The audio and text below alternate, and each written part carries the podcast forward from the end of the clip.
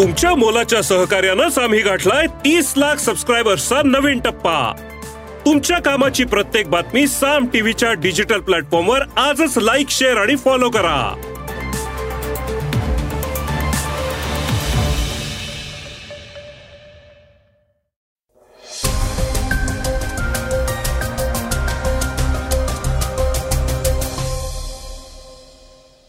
नमस्कार मी गौरी कुबेर. ऐकूयात आजचं सकाळचं पॉडकास्ट सगळ्यात आधी आमच्या सर्व श्रोत्यांना दसऱ्याच्या हार्दिक शुभेच्छा. आज पॉडकास्टमध्ये आपण कुठल्या बातम्या ऐकणार आहोत त्याचा आढावा घेऊयात. मराठा आरक्षण देण्यासाठी सरकारला दिलेली मुदत आज संपते. त्यामुळे आज सरकार कोणती घोषणा करणार आहे त्यावर मराठा आंदोलनाची पुढची दिशा ठरणार आहे. दुसऱ्या बातमीतनं आपण ऐकणार आहोत चीनी कंपन्या भारतातील उत्पादन बंद करतायत का? तर उद्या पुण्यामध्ये झोमॅटो उबर ओला डिलिव्हरी कर्मचाऱ्यांचा संप आहे. त्यांच्या काही विशेष मागण्या आहेत. त्या कोणत्या आहेत हे ऐकणार आहोत तिसऱ्या बातमीतनं. वेगवान घडामोडीतनं आपण ऐकणार आहोत फिरकीपटू बिशन सिंग बेदींचं निधन अजित पवारांचा जातीनिहाय जनगणनेला पाठिंबा वाघ नखांविषयी मराठी अभिनेत्यांची पोस्ट चर्चेत. आणि एक देश एक निवडणूक विषयावर खुद्द निवडणूक आयोगानंच मागितलाय वेळ. तर श्रोत्यांनो आजची चर्चेतली बातमी आहे दसरा मेळाव्याबद्दल. ठाकरे आणि शिंदे गटात दसरा मेळाव्याची चुरस सुरू आहेच पण याखेरीज राज्यात आणखी तीन ठिकाणी दसरा मेळावे होत आहेत. शरद पवार मोहन भागवत पंकजा मुंडे यांसारखे नेते या मेळाव्यात बोलणार आहेत. त्यामुळे कोणाचा मेळावा गाजणार वाजणार याची उत्सुकता आहे. चला तर मग सुरुवात करूयात आजच्या पॉडकास्टला सुरुवातीला ऐकूयात मराठा आरक्षणाची बातमी.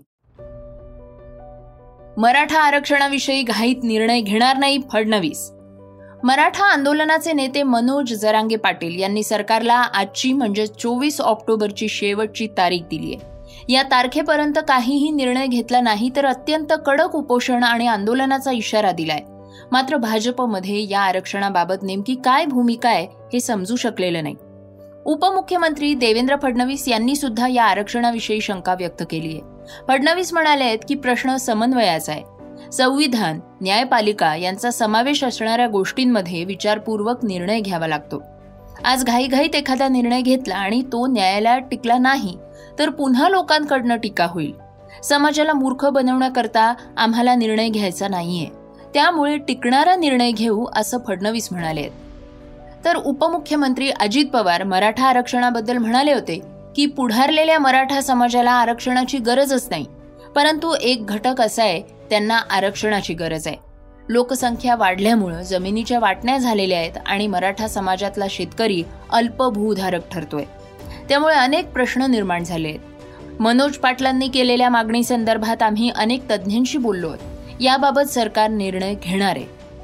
एकीकडे पवार आणि फडणवीस मराठा आंदोलनाविषयी सकारात्मक असल्याचं सांगत असतानाच भाजप नेते नारायण राणे यांनी कुणबी आणि मराठा वेगवेगळे असल्याचं सांगत खरा मराठा कधीही कुणबी प्रमाणपत्र घेणार नाही असं विधान केलं होतं. आता या दरम्यान आंदोलनाचा अभ्यास करणाऱ्या समितीनं अभ्यासासाठी आणखी दोन महिने वाढवून मागितले आहेत अशी चर्चा होती. एकूणच काय आजचा दिवस सरल्यानंतर मराठा आंदोलन नव्यानं उभं राहणार? की सरकार आरक्षण जाहीर करणार असा प्रश्न आहे. दिवाळीच्या तोंडावर चीनी कंपन्यांचा धक्कादायक निर्णय भारतातलं उत्पादन करणार बंद. चीनच्या आघाडीच्या इलेक्ट्रॉनिक्स कंपन्या वन प्लस आणि रिअलमी यांनी भारतातलं टेलिव्हिजनचं उत्पादन आणि विक्री थांबवली आहे दोन्ही कंपन्यांनी भारतातल्या स्मार्ट टी व्ही मार्केटमध्ये मोठी गुंतवणूक केली आहे पण अचानकच त्यांनी या व्यवहारातून आता बाहेर पडण्याचा निर्णय घेतलाय. चीनची कंपनी शाओमी भारताच्या स्मार्ट टी व्ही मार्केटमध्ये पहिल्या क्रमांकावर आहे. तज्ज्ञांचं म्हणणं आहे की वन प्लस आणि रिअलमी स्मार्टफोन व्यवसायात कायम राहतील. या कंपन्यांनी भारतात टी व्ही विक्री चॅनल आणि ब्रँडिंगमध्ये गुंतवणूक केली आहे. याशिवाय नेटफ्लिक्स अमेझॉन प्राईम आणि डिझनी हॉटस्टार यांसारख्या स्ट्रीमिंग सेवांच्या वाढीमुळे देशातल्या स्मार्ट टीव्हीवरच्या मागणीवर याचा परिणाम झालाय. क्रिकेट विश्वचषकामुळे देशात टीव्हीच्या विक्रीत मोठी वाढ होत असतानाच या दोन्ही कंपन्यांनी टीव्हीचं उत्पादन बंद करण्याचा निर्णय घेतलाय. याशिवाय सणासुदीचा हंगामही सुरू आहे. त्यामुळे टीव्हीसह इतर सर्वच इलेक्ट्रॉनिक वस्तूंच्या विक्रीत वाढ झालेली आहे. चीनी कंपन्या Xiaomi OnePlus Realme L आणि आय फॅल्कन यांनी दोन हजार सतरा अठरामध्ये भारतातल्या स्मार्टफोन टी व्ही मार्केट्समध्ये जोरदार एंट्री घेतली होती. या कंपन्यांनी एल जी सॅमसंग आणि सोनीपेक्षाही तीस ते पन्नास टक्के स्वस्त असलेले मॉडेल्स लॉन्च केले होते. बाजारावर त्यांची एक मजबूत पकड निर्माण झाली होती.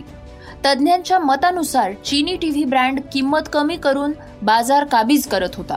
त्यामुळे त्यांचं नुकसान वाढलं. त्यामुळे टी व्ही क्षेत्रातलं उत्पादन त्यांनी आता बंद करायचं ठरवलंय आणि आता त्यांचं लक्ष पूर्णपणे स्मार्टफोन मार्केटवर आहे.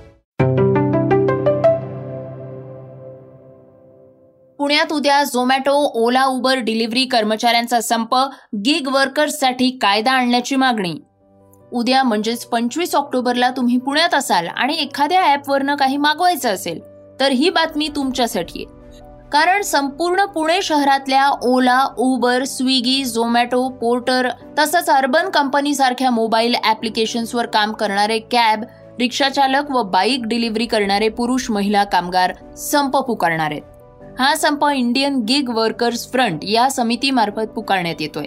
केंद्र सरकारच्या सोशल कोड दोन हजार वीस या कामगार संहितेला अपेक्षा असल्याप्रमाणे तसंच राजस्थान सरकारनं बनवल्याप्रमाणे महाराष्ट्रात सुद्धा गिग वर्कर्सना रजिस्ट्रेशन अँड वेलफेअर ऍक्ट मंजूर करावा आणि कामगारांना पिळवणुकीपासून संरक्षण मिळावं यासाठी मागणी करण्यात येते सर्वोच्च न्यायालयाच्या आदेशाप्रमाणे केंद्र सरकारच्या कॅब ॲग्रिगेटर गाईडलाईन्स दोन हजार वीसची अंमलबजावणी करण्यासाठी महाराष्ट्र सरकारचा कॅब ॲग्रिगेटर कायदा हा लवकरात लवकर मंजूर करण्याची दुसरी मागणी. आहे या कायद्यांना येत्या हिवाळी अधिवेशनात मंजुरी मिळावी यासाठी एक दिवसीय संप पुकारण्यात येतोय. राजस्थान हे भारतातलं पहिलं असं राज्य आहे जिथे राजस्थान प्लॅटफॉर्म बेस्ड गिग वर्कर्सना नोंदणी आणि कल्याण कायदा दोन हजार तेवीस अधिनियमासाठी विधेयक आणण्यात आलं होतं. या सर्वसमावेशक कायदेशीर चौकटीद्वारे वाढत्या गिग इकॉनॉमी वर्क फोर्सचं नियमन आणि समर्थन करणारं राजस्थान हे पहिलं भारतीय राज्य ठरले या कायद्यान्वये अनेक बेरोजगार आणि असंघटित कामगारांना सुरक्षितता मिळणार आहे. या कायद्यान्वये कामगारांना ओळखपत्र दिलं जातं तसंच त्यांच्यासाठी सामाजिक सुरक्षिततेची हमी सुद्धा घेतली जाते. हा कायदा Ola Uber Swiggy Zomato Amazon Urban company आणि यांसारख्या प्लॅटफॉर्म्सद्वारे कर्मचाऱ्यांना रोजगाराची हमी देणार आहे.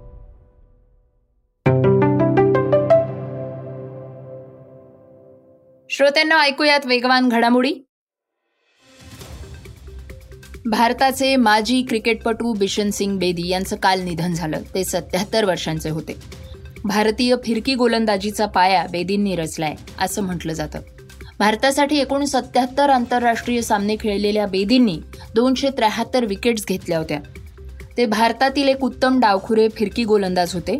एकोणीसशे सदुसष्ट ते एकोणीसशे एकोणऐंशी पर्यंत क्रिकेटच्या मैदानात सक्रिय असताना त्यांनी भारताकडनं सदुसष्ट कसोटी सामने खेळले आणि दोनशे सहासष्ट विकेट्स घेतल्या.